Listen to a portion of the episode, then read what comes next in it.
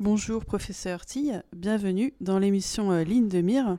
Vous êtes PUPH dans le service de médecine intensive et réanimation du CHU de Poitiers et euh, nous sommes ravis de vous accueillir pour parler avec vous de votre récente étude concernant la place de l'oxygénothérapie au débit dans la prévention de la réintubation en post-extubation de patients à haut risque de réintubation. Pouvez-vous nous expliquer le contexte scientifique qui a justifié la réalisation de cette étude?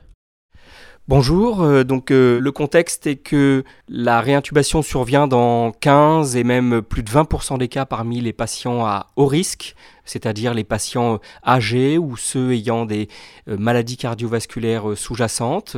Ce sont les taux que l'on retrouve en réanimation. Et la mortalité des patients qui nécessitent d'être réintubé est particulièrement élevé, c'est-à-dire de l'ordre de 25 à 50 Et les stratégies d'oxygénation utilisées au décours de l'extubation euh, peuvent modifier la, réintubation. Jusqu'alors, nous avions euh, plusieurs études, mais euh, avec des effectifs relativement modérés, qui étaient en faveur de la ventilation non invasive, c'est-à-dire que la ventilation non invasive utilisé immédiatement après l'extubation, durant 24 ou 48 heures, pourrait réduire les taux de réintubation des patients de réanimation. Euh, mais cette stratégie, en réalité, n'est appliquée que dans 10 euh, à 20 des cas dans l'ensemble des réanimations euh, sur les enquêtes internationales. Et donc, nous souhaitions conduire une étude à plus grande ampleur, donc plus de 650 patients inclus, pour évaluer cette stratégie avec comme endpoint la réintubation dans les 7 jours suivant l'extubation. Pouvez-vous nous décrire la population incluse et les principaux résultats de l'étude? Oui, donc euh, nous avons souhaité euh, nous focaliser sur les patients à haut risque d'échec d'extubation. Nous avons donc euh, inclus des patients soit âgés de plus de 65 ans, soit ayant des maladies cardiaques ou respiratoires chroniques sous-jacentes, cardiaques, c'est-à-dire une pathologie ischémique, une fibrillation auriculaire avérée, une dysfonction cardiaque systolique, ou bien respiratoires, c'est-à-dire les patients euh, BPCO ou ayant un syndrome obésité-hypoventilation ou une pathologie restrictive. Ces patients-là ayant habituellement des taux de réintubation de l'ordre plutôt de 20% euh, en réanimation. Euh, et nous n'avons pas inclus bien sûr les patients ayant déjà de la ventilation non invasive à domicile, soit pour une pathologie respiratoire ou pour un syndrome d'apnée du sommeil. Les principaux euh, résultats, nous avons retrouvé que l'utilisation de la ventilation non invasive en alternance avec euh, le haut débit nasal réduisait de façon significative le taux de réintubation à 7 jours comparé à une stratégie utilisant le haut débit nasal seul. Euh, le taux de réintubation était de l'ordre de 12% avec la ventilation non invasive versus 18% dans le groupe euh, oxygène à haut débit euh, seul. Ceci est le critère principal de jugement. Nous avions également une diminution du taux de réintubation à différents temps, à 48 heures, 72 heures et jusqu'à la sortie de réanimation, et aussi une diminution significative du taux d'insuffisance respiratoire aiguë. Quelles sont, euh, d'après vous, les principales limites de cette étude? Euh, Les limites sont peut-être plus liées à l'interprétation, euh, parce que nous avons construit cette étude au terme de près de 10 ans de recherche clinique, c'est-à-dire que nous avons d'abord déterminé la population cible dans une première étude pour caractériser les patients à haut risque. Nous avons ensuite fait une étude pilote pour évaluer l'impact de la ventilation non invasive dans une étude euh, avant-après. Et donc finalement, nous arrivons sur exactement les taux de réintubation que nous avions prévus. Nous avions prévu une réduction de 18 à 10%. Nous obtenons une réduction de 18 à 12%. Et donc je crois que c'est une grande force de l'étude. Euh, néanmoins, concernant les limites, euh, plus lié, comme je vous disais, à l'interprétation, c'est-à-dire que nous avons évalué l'utilisation de VNI avec oxygène à haut, haut, débit versus haut débit seul, et plusieurs personnes m'ont demandé pourquoi nous n'avons pas fait un groupe VNI oxygène standard.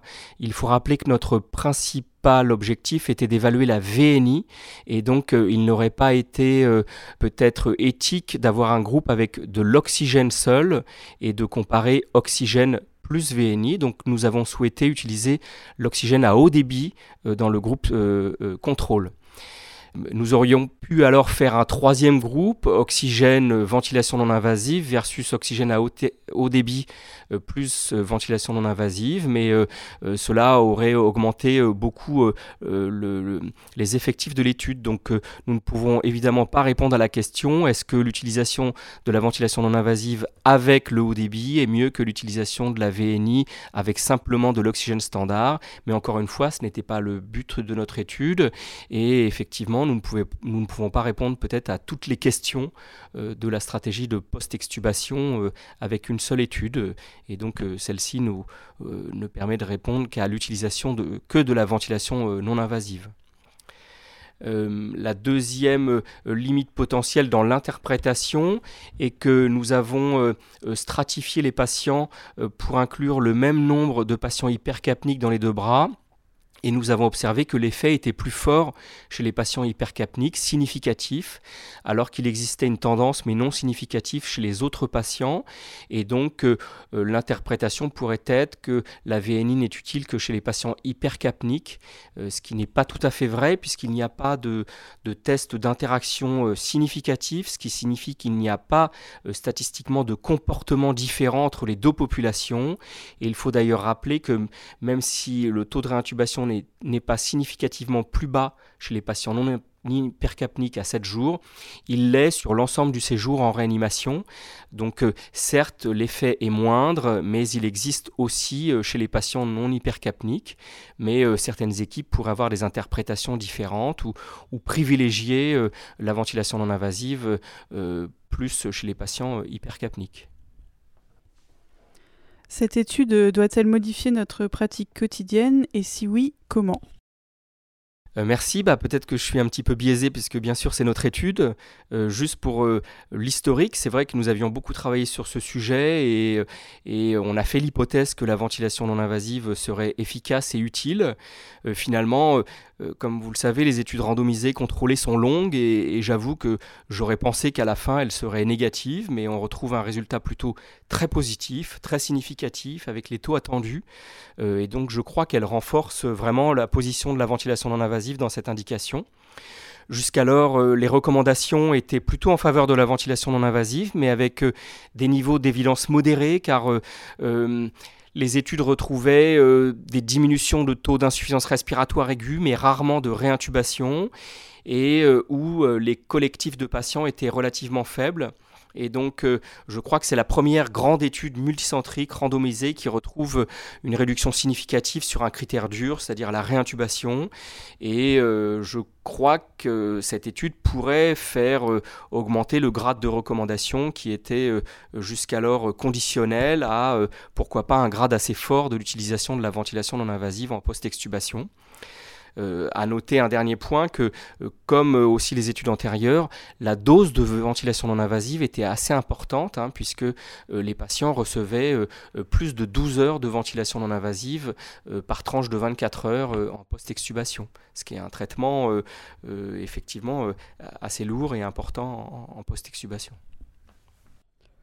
Eh bien, merci professeur T euh, d'avoir été avec nous et de nous avoir présenté au cours de cet épisode de l'émission Ligne de mire euh, votre étude consacrée à la place de l'oxygénothérapie au débit dans la prévention de la réintubation en post-extubation de patients à haut risque de réintubation.